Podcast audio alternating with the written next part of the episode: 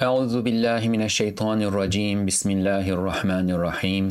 الحمد لله رب العالمين والصلاة والسلام على سيدنا محمد وعلى آله وصحبه أجمعين.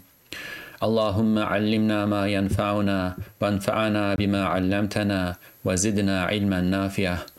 اللهم أرنا الحق حقا وارزقنا اتباعه وأرنا الباطل باطلا وارزقنا اجتنابه. ربي اشرح لي صدري ويسر لي أمري واحلل عقدة من لساني يفقه قولي Assalamu alaikum wa rahmatullahi wa barakatuh. Welcome to the Reflections on the Risale Inur by Bediüzzaman Said Nursi podcast series. This is Mustafa Tuna. You can listen to the episodes of this series wherever you get your podcasts or at the website, as you can see uh, for those who are watching this on the screen at the website www.reflections-rn.org. Um, inshallah, as those who listened to this episode last week will remember, uh, we are now recording the podcasts on video and posting them on YouTube as well and you can access the uh, YouTube uh, YouTube uh, video from the same website www.reflections-rn.org. Um, in in the, the previous episode last week, we took a look at Bediüzzaman Said Nursi's life. Of course, we had done this way before, about three and a half years ago, when this podcast first, first uh, started. But since we are now doing the video version, I wanted to go back and take another look at that. And I am actually doing an extended version of uh, the biography of Bediüzzaman Said Nursi. So, as we tried to answer the question of who Bediüzzaman Said Nursi is, we began with his childhood uh, and we took a quick look at his education. Uh, we learned that amazingly at around his mid-teens, around age 15, he had taken his ijaza, uh, his certificate of uh, scholarship. He was certified to teach and also to speak uh, on behalf of the, the tradition of uh, Islam. As a scholar of Islam, he had become an alim in that uh, in that young age, uh, mashallah. He had two ijazas, and both of these ijazas went to extended to Ali radiallahu anh through Imam Ghazali, uh, mashallah. So that's where we uh, started, and inshallah, in this episode, we will continue from where we left. So we mentioned that having received his ijazah, Ustad Nursi begins traveling around the various towns, cities, villages eh, in the vicinity of his hometown, uh, the, the village of Nurs in the town of Bitlis, in the Kurdish inhabited uh, territories to the southeast of Anatolia, which was known as Kurdistan uh, at the time. And after teaching and preaching in various Kurdish provinces for about a year, in 1897, he accepts an invitation from the governor of the city of Van and moves there. Now, uh, as we mentioned, his photographic memory, sharp intellect, uh, deep, deep ikhlas, sincerity attracts the attention of everybody in this uh, region. So very quickly he becomes famous and he comes to be known as Badi'u Zaman, the marvel of the time. so the governor of Van uh, the, the city of Van, also hears this and invites him to come to Van and teach there. Also, uh, the governor of Van, in a sense, becomes uh, Bediüzzaman Said Nursi's patron. Now that governor will change, uh, you know, after a short while, but the new uh, governor who replaces the old one also uh, likes Bediüzzaman a lot and hosts him in his mansion and gives him lots of opportunities in order to research, uh, study, and teach. So he stays in this less provincial city. Van is less provincial than the areas that Bediüzzaman Said Nursi had been traveling through for about 10 years. So 1897 to 1907, Bediüzzaman Said Nursi will be in the city of Van. Meanwhile, he also explores modern scientific and political literature in the governor's evidently large library. Now, this governor is a, an Ottoman educated uh, official, uh, which means that he attended the westernized institutions of education in the empire. He had preserved his religiosity, so he was a you know, pious person, uh, and that's why he takes an interest in Bediüzzaman Said Nursi and supports him, you know, through and through. Uh, but at the same time, he most likely uh, spoke French, and he was an intellectual. He subscribed to magazines. He ordered uh, books in translation and probably in original, uh, you know, publications in French, etc. So he had a large library where he had uh, not only um, you know texts printed in the Ottoman Empire, but imported texts, which uh, must have given access to Bediüzzaman Said Nursi to um, the scientific literature and the philosophical literature of the time. Now that library burnt, that mansion was burnt and in a fire, and the, the library is lost. So we do not know exactly what was in the library, but we know that Bediüzzaman Said Nursi here studies geography, astronomy, algebra, mathematics, um, to an extent that he has enough knowledge in all of these fields uh, to be able to engage in, in, in, scholarly debates with the experts of these fields, experts at the level of high school teachers. So the governor uh, also enjoyed, you know, watching Bediüzzaman Said Nursi engage in debates with other people and uh, out debate them. So he would he would invite to his mansion high school teachers, maybe medical doctors, veterinarians, uh, whoever was around uh, among the intellectuals of uh, of the city, and then open up topics and have Bediüzzaman Said Nursi discuss with these individuals. Um, so, recognizing the challenge, Bediüzzaman Said Nursi takes an interest in the governor's library and goes through it the way he went through all other texts uh, with his photographic memory. Uh, mashallah. We do not know if he learned French. It's quite likely that he may have learned French and uh, read texts in French uh, too. Uh, because he was so intelligent, he could learn languages uh, very easily. And later on in his life, when he becomes a member of uh, the House of uh, wisdom of Islam, the Darul Hikmatul Islamiyah, uh, after World War One in Istanbul, as he was becoming a member, as he was being appointed to that institute, he passes a test uh, for for French. So at some point he learned uh, some French, and he may have uh, read the material there too. But whether he read in French or not, there was enough material in translation. So he learns the what we can call the positive sciences of the time too. Um, so, as it writes there, because this library perished in a fire, we do not know exactly what he read, what he studied.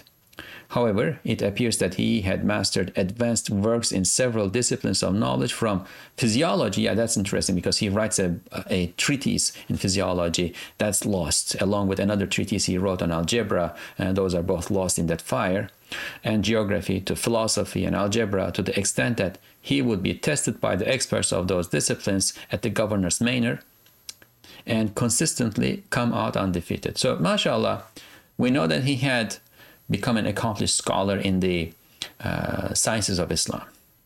Tafsir, usul tafsir, fiqh, usul fiqh, hadith, um, Arabic language, balagha, uh, which is like the eloquence, uh, gr- grammar, uh, logic, um, so on and so forth. He had become an expert in all of these, and now he is becoming an expert in the positive sciences of the time too. So he has two wings. He, he is a scholar with two wings that he and he can move uh, with those two wings, mashallah.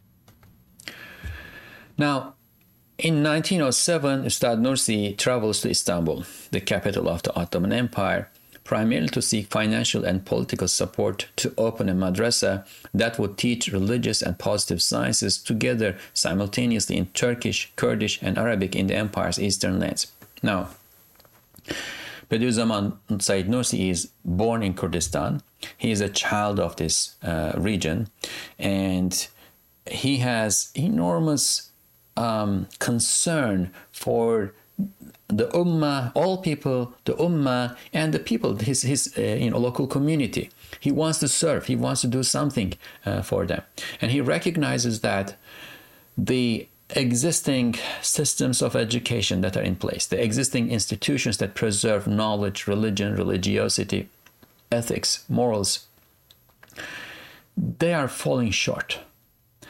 Um, there are these positive sciences, and there are some schools that teach the positive sciences, but they are, they those schools exist in such a paradigm that those who attend these schools become irreligious, or and they don't become atheists. They they still perhaps you know remain Muslim, but they lose their respect for religion. The paradigm changes the authority of religion in their minds is replaced by the authority of rational thinking of, of, or experimentation and observation the positive sciences and even when they are religious they want to verify the veracity of religion with positive sciences so there's a shift that's happening and on the other hand, there are the madrasas that are continuing to teach in with the methods that they had been teaching for centuries, but they are falling behind. They are um, becoming disconnected with the changes changes that are happening in the world. And Bediüzzaman Said Nursi has two wings. He wants other people to have two wings too. So he thinks of an institution, a, a system of madrasas, actually not one madrasa, but a system of madrasas, a few madrasas in uh, you know, critical locations, well chosen strategic locations in the region. And he also is seeing that the people of the region speak uh, Kurdish the governors, official, officials, officers speak Turkish, and there's a disconnect there too, right? And then the language of scholarship in Islam, of course, is Arabic. So he wants to have a system of madrasas. He, uh, he will call them madrasatul Zahra. He, he wants to have a system of madrasas where he can teach both the religious sciences and the positive sciences and also do so in three languages Turkish, Kurdish, and Arabic, mashallah. But this is a big uh, initiative, and he needs support. Uh, for that initiative. This is not something that he can do as an individual uh, with the small resources that can possibly procure in the region. It is something that, that, that will serve the society broadly, and he wants the government to finance this to have to have the government finance this, he needs to go to Istanbul and ask for money from the palace. Um, the governor of Van also likes the idea and supports him, so he writes a letter uh, for him and take having that letter of recommendation, Said Nursi uh, or Bediüzzaman Said or Mullah Said as he was called at this time, goes to Istanbul. It is late 1907 when he sets out. He probably arrives end of December or the beginning of uh, 1908. Now, this is an interesting time in the Ottoman Empire, as let's read uh, first from here. A few months after his arrival in Istanbul, Ustad Nursi finds himself in the thick of revolutionary developments that transformed the Sultanate into a constitutional monarchy. So, the Sultanate the Ottoman Empire, uh, becomes a constitutional monarchy shortly after Bediüzzaman Said Nursi arrives in Istanbul. How does this happen? We have the Young Turks, these uh, young men who graduated from westernized institutions of education in the empire, for whom that the, the, the balance of that authority between reason and revelation shifted uh, reason comes first. Many of them became atheists too. And it is not only Muslims, there are non Muslims among them too, especially early on. Uh, they will be eliminated in time, right? But this is the young intellectuals of the empire, and many of them are officers in the military. Now, because they're officers in the military, they have access to power. And in 1908, they organize a coup and they force the Sultan, Abdul Hamid II, uh, to sign a constitution uh, which then turns the regime of the empire into a constitutional monarchy. Now, this had happened before uh, when Abdul Hamid II came to power, uh, but using the Russo-Ottoman War as an excuse and not having patience for the intricacies of a constitutional monarchy at the time, you know, this is something new, really. Uh, Abdulhamid II abolishes the constitution, and along with that, abolishes the parliament that the constitution entailed in 1870. Uh, he does this in 1878, shortly after he comes to uh, power as a sultan. So 1908, 30 years after, the Young Turks push their way and in, introduce a constitution, in, introduce a parliament. The Ottoman Empire turns into a constitutional monarchy. Now, Abdulhamid II was trying to preserve the Ottoman Empire.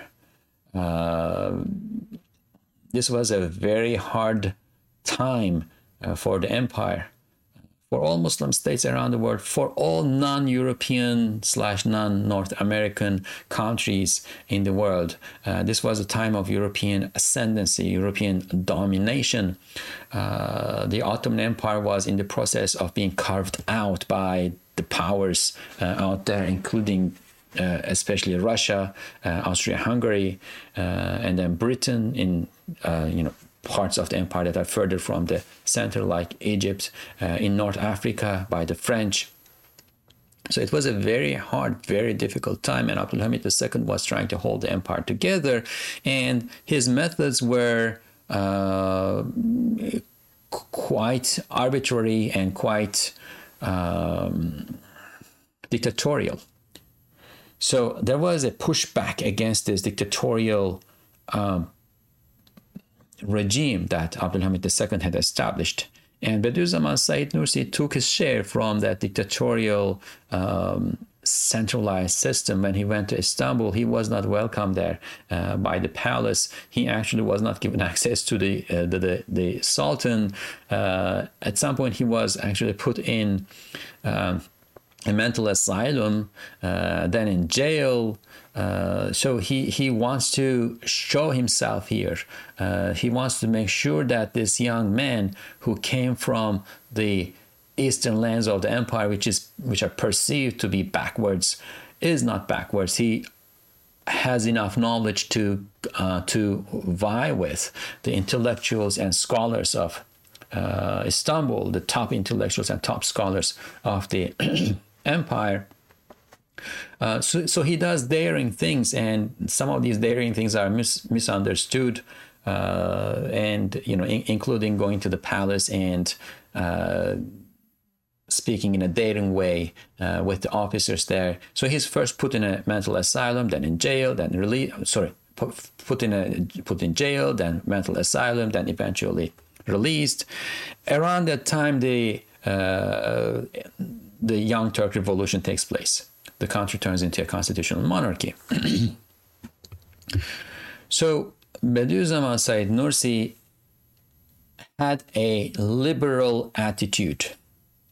And when I use the word liberal, I don't use it in the modern uh, sense, modern uh, you know, North Atlantic sense of the word.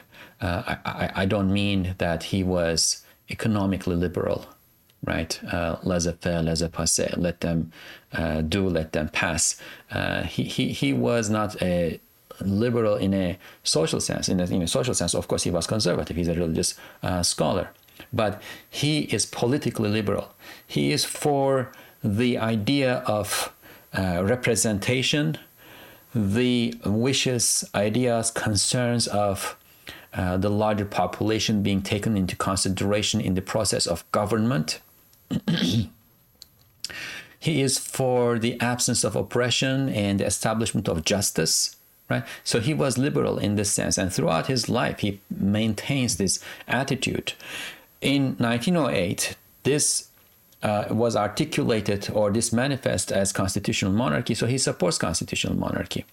Later on uh, when the republic was uh, instituted in the lands of the Ottoman Empire as a Turkish Republic before the abolishment of the caliphate and so on and so forth, before you know the, the kinds of nonsense that the early uh, ruling elite of the country introduces in Turkey, he supports republic.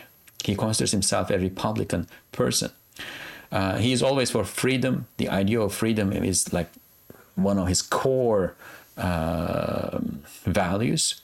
And in the 1950s, when democracy was introduced and pronounced more prominently in the country, he supports democracy, right? So this is his principled attitude. He's he he is a um, he is for freedom, right? Political freedom.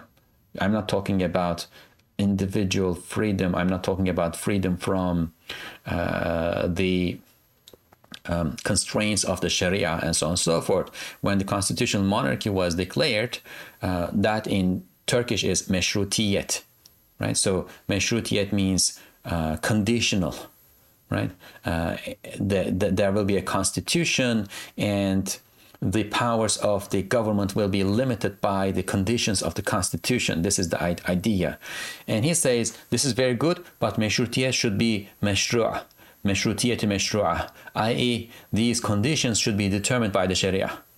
Right? So he is not liberal, he is not for freedom in the sense of being uh, cut off from the constraints of uh, Sharia, right? God's uh, what God has ordained, but rather he is uh, for freedom in the sense of human beings not oppressing human beings, human beings not establishing themselves as dictators over human beings. So he supports uh, the constitutional monarchy in this sense. Uh, before many of the problems that the Young Turk rule will um, manifest becomes manifest right early on he puts his knowledge and oratory skills um, in the service of the expanding freedoms in the empire in this period. Though importantly he would insist that those freedoms should be exercised within the bounds of the sharia right? yet the initial euphoria of the revolution soon leaves its place to a chaotic struggle for power in the empire. So it doesn't end there. Abdulhamid II was, yes, uh, had some oppressive means, uh, was ruling with a you know heavy hand. Uh, you can consider him a dictator, an authoritarian person, but at the same time, he had established the, balances so well between various uh, powers that were trying to destroy the Ottoman Empire, so balancing Russia with Austria-Hungary, so on and so forth, and various powers within the empire he had balanced them, balanced these out so well that he was able to preserve the empire despite all the odds, despite the, the fact that all the cards were decked against the, the empire. When his wisdom is taken out and when his uh, methods are taken out, the empire falls into total chaos. And the young Turks who come to power at this time start to fight among themselves too. there are factions that existed uh, in in the you know broader cohort of young Turks, and those factions now start to uh, make an imprint on how the country is being ruled. So, seeing this chaos taking over, and also seeing that the young Turks are not implementing the Sharia, and at some point he actually uh, ends up being uh, court-martialed and tried uh, by the Young Turks. There was a uh, rebellion against Young Turk rule in 1909. He never supports rebellion, right? He never supported a popular uh, rebellion in his life. Uh, he did not like the idea of Muslim Muslims fighting Muslims uh, Muslim rebels fighting Muslim soldiers. He did not like the idea of the sword being unsheathed um, within the domain of Islam. Uh, he did not like the idea of war in general, but of course, if war was necessary to defend the lands of Islam, he was there and he showed that uh, he would be there in this in this case. but the the, the, the, and he actually tries to calm people down during that rebellion 1909 but regardless uh, he was uh, considered a suspect and was tried and he you know comes out of the trial being exonerated uh, but the the initial euphoria, the initial optimism gradually lose, lose, uh, leaves its place to you know all this chaos. And he also in the in the meanwhile he also secures some money to establish his uh, Madrasatul Zahra, this institutional ed- educational institution that he wanted to introduce in the in Kurdistan. So in 1912 he returns to uh, the city of Van, having secured some uh, finance, uh, finance uh, for the madrasa, and actually lays out a foundation. Uh, now, there's some controversy about this uh, that I will briefly mention. Some people have suggested that he had received upwards of 12,000 uh, liras from the uh, state at this time, and he got that money and used that money throughout the rest of his life. He survived with that money. Th- that is not correct. That is not how the government uh, functioned. They would not give 12,000 liras to anybody. Uh, you know, put this in your pocket and go build a madrasa in the city of Van. 12,000 liras were uh, earmarked for his project, and about 1,000 of that was sent to the governor's office in the city of uh, uh, Van uh, to be used uh, for the madrasa that he wanted to uh, build. And the governor allocated him uh, some land, and the, the foundations of this madrasa was laid. And in the meanwhile, he also started to teach in the city of Van. He had students uh, he so so he began uh, his madrasa without the, the, building and the system, but he began teaching uh, students. But but the advent of World War One will prevent him from from being able to complete this project. Uh, the Madrasa to Zahra, 1914, World War One begins, and Ustad Nursi being a man of the times that he lived in and you know always uh, standing up to the challenge, puts that project on the side, Madrasa to Zahra, the Madrasa project on the side, and with about we don't know exactly how many, but probably upwards of 200 students that he had been teaching at the time, using that as a core and uh, gathering volunteers from the tribes of the region, he establishes a regiment of voluntary soldiers, a militia uh, unit to defend to defend the region uh, uh, against the Russian armies that from the beginning of the war will advance. Uh, so at the beginning of the war, we have this uh, battle in the Caucasus, Sarıkamış. Uh, the Ottoman forces unfortunately lose badly there. Uh, they did not have um, the logistical resources that they needed to fight in the cold climate of uh, the, the, the mountains of the region, and many of them die uh, freezing, unfortunately. So, um, and from there on, the Russians uh, start to advance into Ottoman lands. They are occupying Ottoman lands, and Ustad Nursi uh, puts together this voluntary regiment. Uh, of course, you know he's not acting on his own uh, well he's uh, he, he's doing this in consultation with the government and starts to defend the, the the lands of Islam against the advancing Russian soldiers Russian armies now this is a really really um, interesting period Bediüzzaman Said Nursi is commanding about a thousand or so soldiers commanding a militia unit. Uh, and these are all really brave uh, soldiers.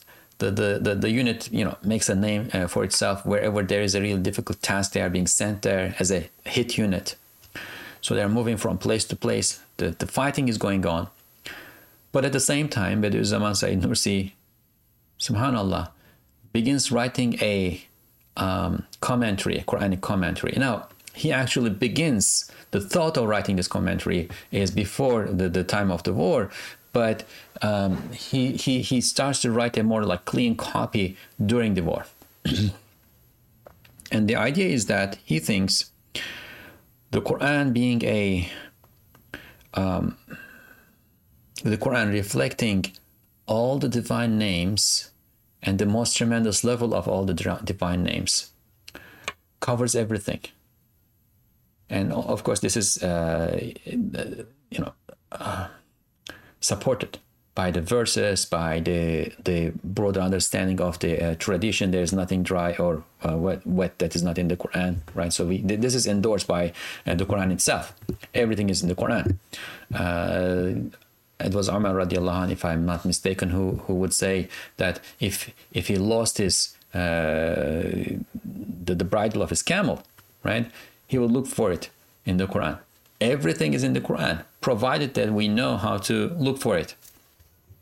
So if everything is in the Quran, and no single individual can, uh, you know, the Prophet sallallahu alaihi wasallam aside, no single individual can comprehend all of what is in the Quran, right? Uh, he thought that there has to be a commission with experts in various fields who should come together and study the Quran and write a commentary. But of course, you know, this is not something that materializes. It has still not materialized, materialized in the way that Bediüzzaman Said Nursi thought it should uh, materialize. And that not materializing, he wants to uh, start writing this commentary himself, not from all perspectives, not from all uh, fields of study uh, that, that could be utilized in writing a commentary on the Quran, but especially focusing on the eloquence of the Quran. So he starts writing a commentary. Um, the interesting thing is, much of what he wrote at the time, and he was able to comment on the first chapter of the Quran, Surah Al Fatiha, and the first 33 verses of uh, Surah Al Baqarah, the second chapter of the Quran.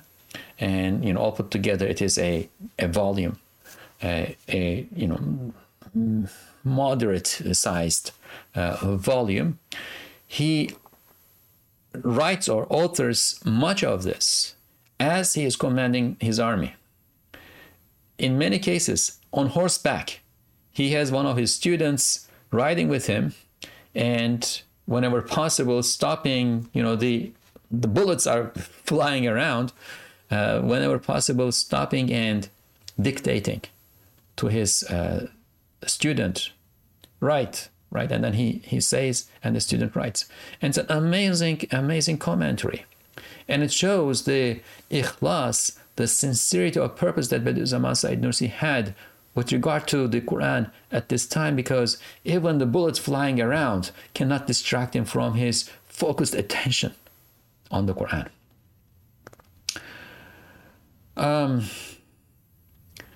so he hoped that this would be the first volume and he would continue and finish this uh, commentary, uh, which he had planned to be around 60 or 70 volumes all put together.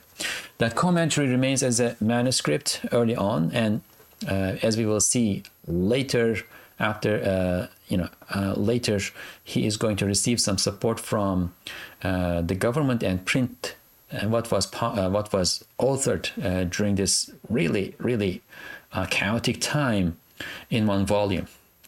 And later on, that volume became a part of Bediüzzaman Said Nursi's larger compendium of works, the Risale-i Nur uh, collection, the Epistles of Light uh, collection. It is one of the uh, books in the Epistles of Light. However, he never was able to continue past the 33rd verse of this first chapter of the Quran and finish this uh, commentary, this exegesis in the way that he wanted to uh, finish. But he says that the Risale Nur in its place uh, became a an accessible commentary on the Quran, perhaps the the gist of what he would have put there uh, in that ex- exegesis. Okay, um, the of course um, painful and comes uh, with the advance of the Russians. And while defending uh, the city of Van against advancing Russian forces, uh, Bediüzzaman Said Nursi eventually was wounded from one of his legs. His, his leg is broken. And he falls a prisoner of war to the advancing Russian forces. Now, that last battle actually was very, very important and um, useful in the sense that the local population of the city of Van was able to escape the advancing Russian forces, partly because uh, uh, the Armenian forces that were part of the Russian army uh, in the places that they went would uh, torture and oppress the population quite a bit. So uh, that last battle that Bediüzzaman Said Nursi and his uh, militia unit fought helped the local population of Van to escape uh, very likely uh, torture and and and oppression. But he he fell a prisoner of war and he was taken to um, the, the city called Kostroma in northern Volga-Ural region, uh, the border of Siberia, uh, northern parts of uh, the, the, empire. If you you know if you imagine the Volga River that flows into the Caspian Sea, and follow that all the way to the end um, to the city of Kazan in the north, where it makes a leftward bend, right? If you need, you would need to go a bit more. The city of Kostroma is there. So he was taken to that city with several other Ottoman soldiers and officers, and he will spend um, close to two years as a prisoner of war in that city. Most um, in Ottoman prisoners were uh, stationed in a uh, prison that had that was turned from a, a vodka factory into a uh, prison. Um, but the local Tatar population now there are lots of Muslims living in that area, and they are primarily Tatars. The local uh, Tatar Muslims noticed this uh, precious scholar. Uh, and they uh, vouch for him and they take him out of the prison and they uh, have him um, stay in a small mosque in the city of Kostroma. And that small mosque, as we will see, becomes a really important location in, in, in Bediüzzaman Said Nursi's life. The isolation that he has there, uh, in a sense, serves as, as chile or halwa uh, that, you know, the, the, the, the Sufis, when they uh, travel on their on their spiritual path. From time to time, they withdraw into this isolation. It's called chile or halwa. It's usually 40 days, and they uh, dedicate their entire time and energy and thought to contemplation and to God. So this little mosque serves as a place of halwa for Bediüzzaman Said Nursi, and it was the location of uh, in a sense, a location for his transition from his earlier life, the active, uh, sharp, daring scholar and also activist, right? Commander, right? The, the, from that earlier life to a more contemplative and um, gentler uh, person that Bediüzzaman Said Nursi comes to call as the new Said so for the period before uh, this halwa in the in Kostroma, and it's not going to end there. That's a process, a, a process that continues for a few uh, years, uh, but it starts there. The, from this process, the period of you can call it a spiritual surge, a spiritual crisis, and many giants of the Islamic tradition have a period like this in their lives. Imam Ghazali, as famously known, uh, was a you know, professor, a mudarris, uh, or the head mudarris of the madrasa of Nizamiya, and at some point he comes to a point he's like so constricted spiritually that he cannot teach any longer. He leaves everything and travels. Um, Maulana Jalaluddin Rumi has a period like this in his life. Uh, Abdul Qadir Jilani or Gilani has a period like this in his life. So this is a pattern that we, that we observe in the uh, in the Ummah, in the giants of the Ummah. So he goes through a period of spiritual search, spiritual crisis. Uh, if you will, he goes through a suluk, wayfaring, uh, at the end of which he will come out as a new person, and he calls that new person New Said. But this Kostroma period of uh, imprisonment in Kostroma is so important uh, because this is the beginning of it. This is where things, if you will, are triggered. Uh, but you know there will be more, of course, to the process, and we will talk about that, inshallah. So, approximately two lonely years of introspection in this northern city of Kostroma marks the beginning of a spiritual crisis. Maybe we should call it spiritual uh, search, spiritual wayfaring that lasts more than a decade for Ustad Nursi. So it was not you know overnight; it was a process. Um, meanwhile, the war is go- uh, continuing. The Ottoman Empire is unfortunately losing. At the beginning, at the Battle of Gallipoli, for instance, it looks like they they could uh, you know come out victorious from this war, but as the war turns into a war of attrition, uh, it becomes a matter of not only the bravery of the soldiers and the uh, the fighting power of the existing army, but also and more importantly, so a function of the ability of the the state, the country to sustain the war effort. Uh, so that comes down to economy, and the Ottoman Empire, of course, entered the war as an ally of Germany, um, Austria-Hungary, and Bulgaria. Uh, but the the engine of this this, this alliance was uh, Germany, and Germany had a lot of industry, a, a really um, burgeoning, booming economy, but it was constrained to Europe. Uh, the Allied powers, Britain, uh, France, later on Italy, later on America, they had access to the seas. They were able to mobilize more resources. So when things turned into a war of attrition by the end of 1917 or so, and Russia, of course, is also with uh, Britain and France. Uh, you know, by the end of 1917 or so, it becomes relatively clear that the Central Powers are not going to do well at the end of this. However, Russia was not doing well either because its economy was not on par with the economy of Germany or England or France. Uh, and as the war extends, it is, it will uh, start to lose its ability to, to sustain the war. Uh, Britain attempted to support it logistically. That's one of the main reasons why they opened the Battle of Gallipoli uh, in to the south of the uh, Marmara Sea uh, at the straits between the Marmara Sea and the Aegean or you know Mediterranean seas. Uh, but the Ottomans were able to stop them there, and once they could not cross the, Gallipoli, they could not reach Istanbul, they could not cross the Bosphorus, they could not provide logistical support to uh, Russia through the Black Sea.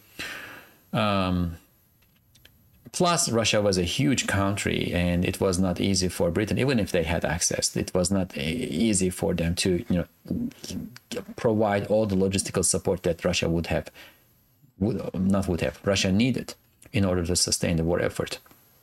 So the Russian economy collapses. Uh, that leads to a revolution in Russia. Uh, the Bolsheviks take over. The uh, regime completely collapses, and chaos uh, follows this. Uh, follows the Bolshevik Revolution in November 1917, and Taking advantage of this chaos, Bediüzzaman Said Nursi escapes from uh, Kostroma, and that's a really interesting story too. But I don't want to go into too much detail about these uh, stories. We are doing a trying to do a broad uh, um, survey of his life. So he escapes from Kostroma and uh, through Central Europe. We know that he had been to um, Austria, through Bulgaria, he comes back to Istanbul. So he escapes from imprisonment during Russia's chaotic state in the wake of the Bolshevik Revolution at the end of 1917. He travels to Istanbul through Europe, and upon his arrival, he was welcomed as a war hero.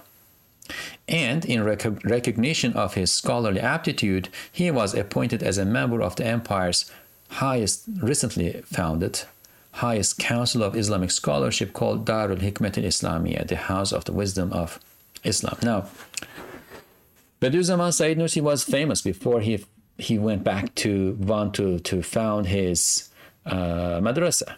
He was famous in Istanbul. He was famous across the empire. Uh, so he was known. Uh, but he became more famous when the stories of his uh, heroism and the stories of the heroism of his militia unit, and that he fell, fell a, a POW to, to Russians, became widespread. So when he comes back to uh, Istanbul, he is really welcome, like a hero. Uh, he is appointed a member of this institute. Uh, he has a good salary. One of his nephews comes and starts to stay with him. So his nephew is, uh, you know, helping him, serving him, you know, helping him in the household, uh, acting like a secretary. Uh, whenever he wants to write something, he can dictate to this nephew, who is also he also becomes a student of Bediüzzaman Said Nursi. He rents a house in Çamlıca, which is one of the nicest places in uh, Istanbul. So he has a really nice life. And later on, when he looks at this retrospectively, he thinks that this was a period when the world was sucking him in, right?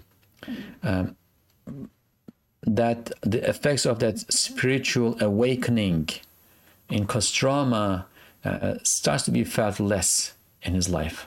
Now he is still awakening; things are still happening in his soul, right? But the world is distracting him to a large extent early on.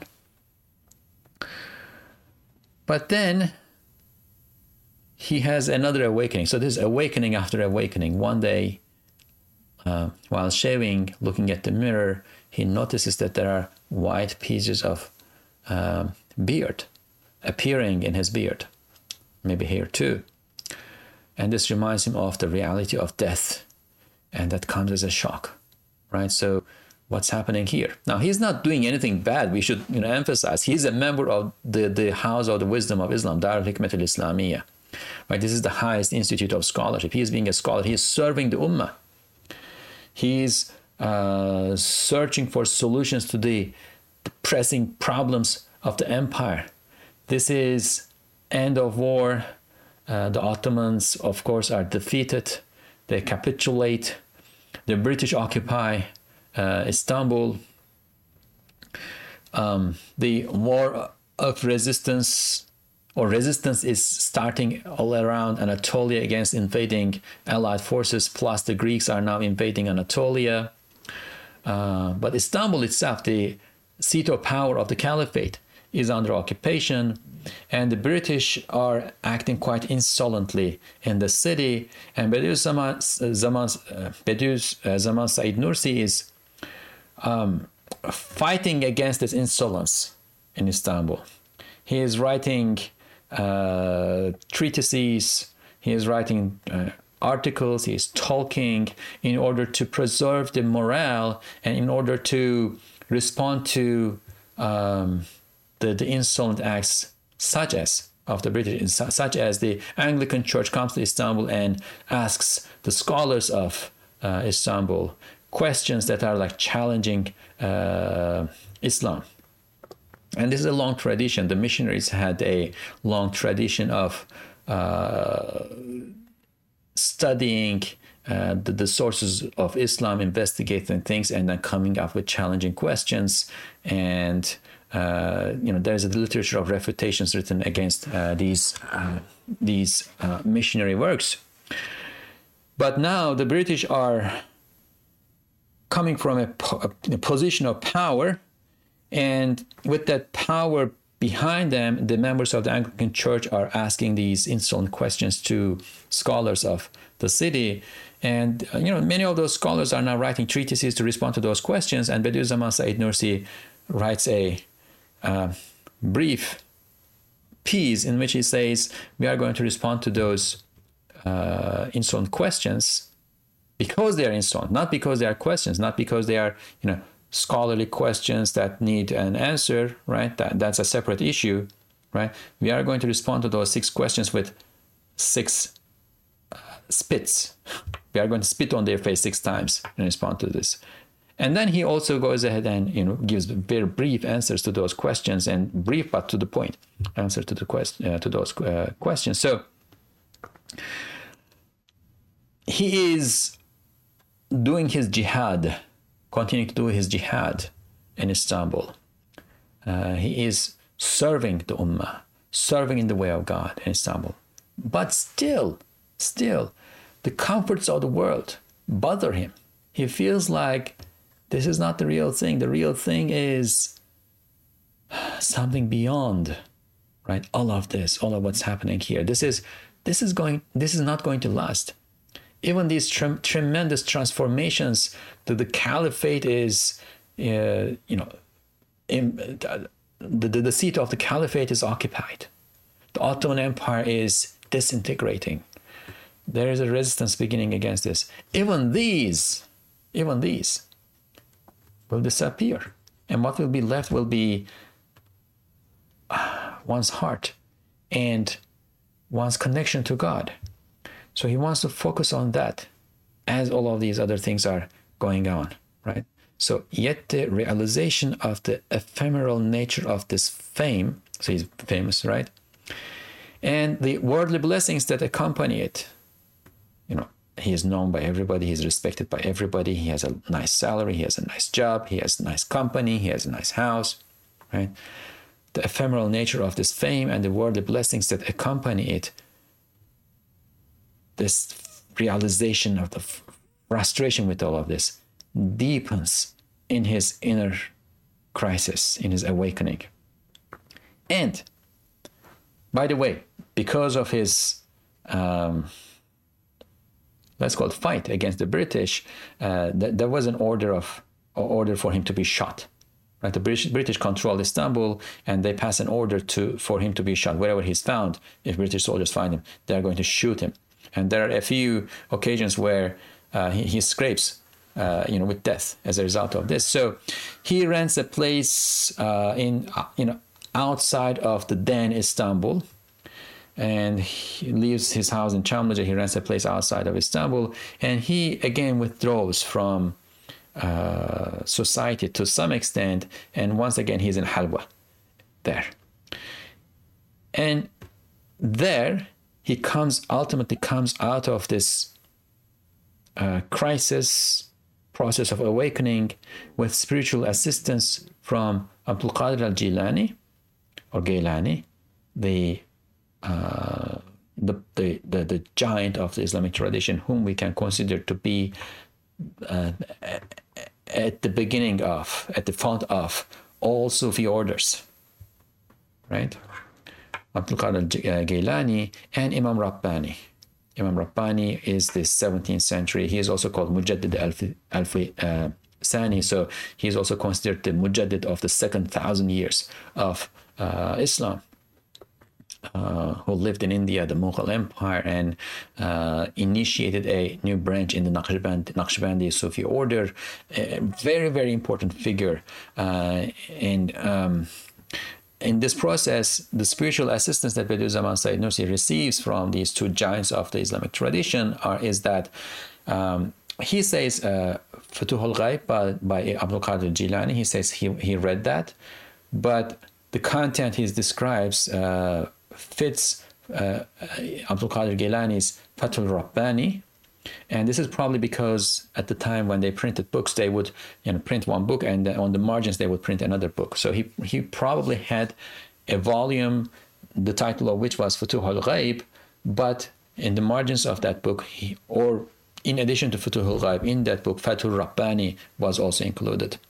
So he's reading Fathur Rabbani, and he's reading um, um, Imam Rabbani's uh, Maktubat in this period. And he says that Fathur Rabbani really operated on his soul because it exposes the deficiencies of the soul, the, the weaknesses of the soul, the uh, appetites of the soul. He, it, it exposes them and it um, scolds the reader uh, for not, not properly acting uh, to, to cleanse the soul, to cleanse the heart from all those. So that operates on his soul and that becomes very painful. So he puts the book on the side and he reads uh, Rabbani and that is like gentler and that's, you know, takes his hand. Imam Rabbani is taking his hand and, you know, taking him through what we may understand as uh, Bediüzzaman Said Nursi's suluk. And at the end, after a while, when that operation uh, does what it, it, it did in terms of healing, he comes back to Fathur Rabbani. Now he reads it more easily. And, and, long story made short, he comes to the end of his suluk. Bediüzzaman Said Nursi comes to a very powerful realization uh, at the end of this uh, process. This spiritual assistance guides him away from the weaknesses of his commanding soul, nafs, like evil commanding soul, for fame and its subtle tendency to seek solutions to worldly problems through worldly arrangements. This is important. Up to this point, Bediüzzaman Said Nursi is an Ustad Nursi is an activist. He is in the world. He's diagnosing the problems of the Muslim society. He is trying to come up with solutions to them, and those solutions are, you know, taking this, putting from there, you know, taking that, putting from from there, putting here, arranging things within the world, right? Disposing things within the world. Those are the kinds of solutions that is coming up with up to this point right? Now, is that wrong? No, it is perfectly fine. But he is now reaching a, an even higher level of realization. The, if you will, the maqam sidq, the station of veracity, where causes and effects lose their um, relevance because you start to see that the, the, the, the, works of the causer of all causes, you start to see the causes and the effects equally as the works of the causer of, uh, all causes. And from that station, from that place, one looks at the world with a different, with, with, with a different um, perspective and starts to come up with solutions to the problems that one sees here in different ways, focusing on the soul, focusing on the root causes. Because whatever is happening in the world, right? Beyond the material worldly causes that we can attribute to them, there is the will of the causer of all causes. And the causer of all causes disposes things uh, in our service to the extent that we can come close to Him, right? With our worship, with our uh, extra worship, with our sincerity, to a point that, as He says in the Quran, right? He, he becomes our hand, he becomes our eyes, he becomes our ears, he becomes the power that is disposing the world before his slave. And at that point, you know, the, the disposal of uh, the things by our involvement becomes irrelevant because we know that he is the one who is disposing and we put our trust in him and he disposes them off for us. Now, he, he disposes them for us. But of course, there still is a nizam, there still is a, an order in the world, and that order exists because of his will, right? And we are charged charged with uh, with acting according to, right? Uh, according to that order, taking the means within the bounds of uh, that order right? But the actions are according to intentions. Taking those means by putting our trust in the means versus taking those means by putting our trust in God. And because those means are manifestations of the will of our Lord. Okay. Now this is probably a deeper matter that may require a longer explanation, but in a nutshell, this is what's happening with Bediüzzaman Said Nursi this spiritual assistance from Abdul Qadir Jilani and Imam Rabbani, and in the process, possibly Ali radiallahu anh, right? He, he doesn't articulate this as clearly as the others, but Ali radiallahu anh is coming into the picture. He began with Ahmed Hani, the uh, 17th century saint, poet, uh, Kurdish uh, saint and poet, in his Uwaisi Connections. And if you don't understand what this term is, please listen to the previous episode uh, of this uh, of this uh, recording recordings. Then Imam Ghazali, then uh, Abdul Qadir, Abdul Qadir Gailani and Imam Rabbani, and then most likely uh, Imam Ali radiallahu anh. These are his spiritual guides in this uh, process. This spiritual assistance guides Ustad Nursi away from the weaknesses of his commanding soul and its subtle tendency to seek solutions to worldly problems through worldly arrangements. With advice from Imam Rabbani, he resolves to concentrate all of his intellectual and spiritual effort on understanding the Quran and proclaiming its message. This is a ugly world that's emerging around him.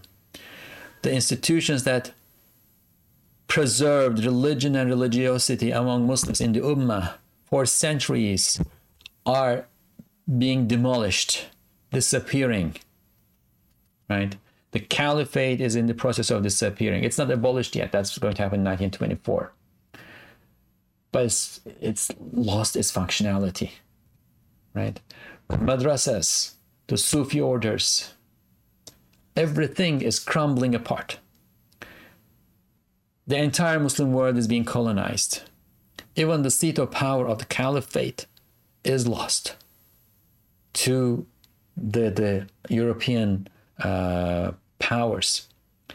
And beyond the physical force of this colonization, the secular um, worldview and practices, the secularity of Europe, is now being imported, um, forced in, and volitionally imported to the lands of Islam. So, this is a period of tremendous crisis, unlike any period in the history of Islam before. Even the Mongol invasions of 1256 right? In terms, if, you know, if, you, if you look at the, how widespread those invasions were, it did not affect the entire world of Islam. And where it affected, it was not as pervasive as what we can call European modernity. So this is a time of crisis unlike any time in the, in the history of Islam. We need solutions unlike any that have been produced before in response to uh, problems. Perhaps perhaps with the exception of the time of the Prophet wasallam, when he came to uh, the, the, the Asr the, the, the age of ignorance, right? In terms of quantity at a smaller scale, but in terms of uh, what's happening, it's similar. So, with advice from Imam Rabbani, Bediüzzaman Said Nursi resolves to concentrate all of his intellectual and spiritual efforts on understanding the Quran and proclaiming its message. If there will be a solution to the dire problems of this troubled age, those solutions will come from the Quran because that is the source. The Quran and the Sunnah, of course, as the uh, as the, as the you know first interpretation of the Quran and the uh, the Quran being put into practice, right? So he focuses his entire attention on the Quran, he develops this really deep and intimate relationship with the Quran. And from there on, the solutions that he is going to produce, the insights that he is going to um, develop, the inspirations that he is going to receive, right? For all of them, the source is the Quran, the Sunnah, and those works of earlier giants of the tradition that have been inspired by the Quran, that are um, like windows to look at the Quran, not works uh, that Bediüzzaman Said Nursi is going to read and and um, interact. For their own sake, but works that he is going to read, study, understand, interact as instruments to look at the Quran. So in the past episode, for instance, I mentioned this uh, book of prayers and litanies and ahzab and so on and so forth, Majmu'at al-Ahzab, right? It's a collection of the gist of the teachings of the giants of Islam. He's going to, you know, keep that on his side, right? But at the center and permanently, now we have the Quran. He becomes, in a sense, a translator of the message of the Quran for the age that we live in. So, inshallah, we'll stop here.